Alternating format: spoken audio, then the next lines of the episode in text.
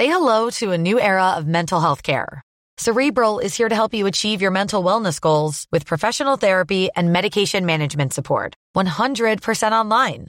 You'll experience the all-new Cerebral way, an innovative approach to mental wellness designed around you. You'll get a personalized treatment plan from a therapist, prescriber, or both in a safe and judgment-free space. Your Cerebral therapist or prescriber will outline a customized plan with clear milestones along the way, so you can get to feeling your best. With Cerebral, you're not alone in your mental health journey. We're here to empower you to live a fulfilling life. So take that first step towards a brighter future and sign up today at Cerebral.com/podcast and use code ACAST to get 15% off your first month. Offer only valid on monthly plans. Other exclusions may apply. Offer ends July 31st, 2024. See site for details. Alexandra Elbakyan is the founder of the website Sci-Hub, and it came out this week that she is being investigated by the FBI. You see, Sci-Hub is an illegal venture. It makes research papers available for free to people who want them, bypassing the fees and subscriptions that journals would normally charge for that access. In this respect, they can claim the moral high ground. People who couldn't otherwise afford to access the material can read it. But the way Sci-Hub obtains the journal articles it makes available is not legal. They're said to have obtained access codes from people at legitimate institutions like universities, and just downloading and accessing the material is also a criminal offence. It's stolen intellectual property. Earlier this year, users of Sci-Hub were warned by the City of London Police's Intellectual Property Crime Unit that their data may be in danger if they access the Russia-based site. So don't, the police said, use the site, because they might steal your personal data too. But was this a reasonable fear? Daniel Himmelstein is a US-based scientist who has also spent time researching and publishing on Sci-Hub's activities, and he spoke with Chris Smith about this back in March. Sci-Hub is a website where you can go to read scholarly articles. And what a scholarly publication is the main way scientists share their findings. They write them up, they publish them in journals, and many of these journals are paywalled, meaning you can't access the articles without paying or having university credentials.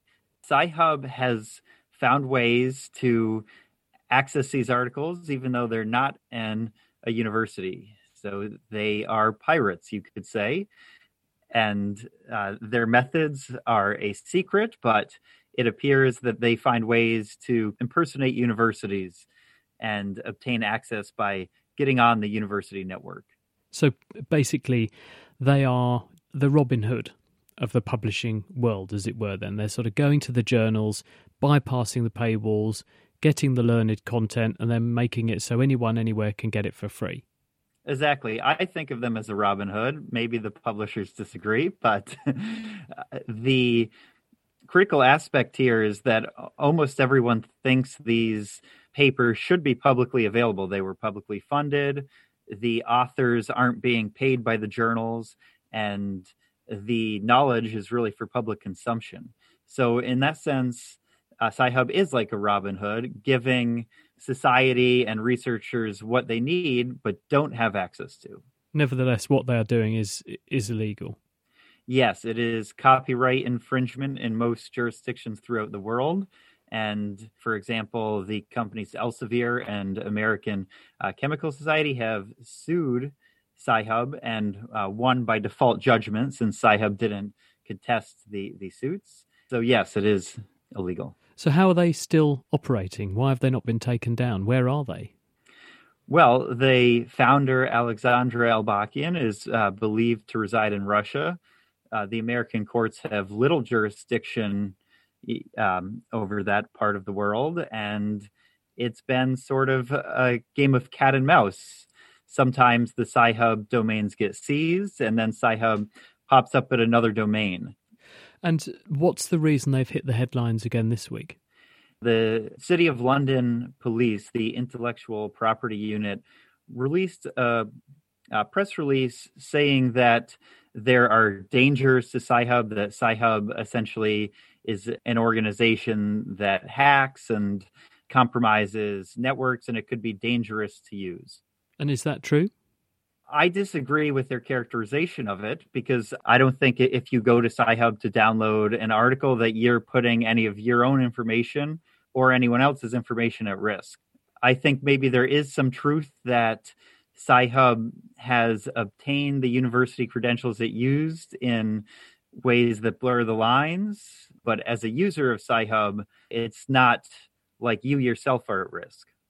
I suppose it's hard to trust an entity, though, that you know are resorting to illegal practices to give you something even though you want it. You know, there's not actually that much that you have to trust them. You essentially go to a website, you put in the identifier of the study you'd like access to, and it gives it to you back. If you feel comfortable going to a random website, you probably should feel comfortable using Sci-Hub. So why has this story been spun the way that it has then? Well, I think publishers realize their business model is under threat, and they are looking for ways to stop Sci-Hub. They've been looking for ways to stop Sci-Hub, you know, ever since its inception in 2011. And one of the ironic aspects is most of the attempts to stop Sci-Hub actually just make more people aware of it. So, for example, after the suits by Elsevier and the American Chemical Society, search interest on Google of Sci-Hub went way up. And events like these are the ways that people hear for the first time about Sci-Hub and then say, wow, I could use that to access the literature. Has there been any backlash against what you regard as incorrect publicity? On Twitter, I saw quite a bit of backlash, and perhaps the most common one is where people retweet the police press release and say, do not use Sci-Hub, do not get free access to scholarly articles that you may need to read to do your research or to understand a disease that's affecting a family member. That seems to be the most common ironic response.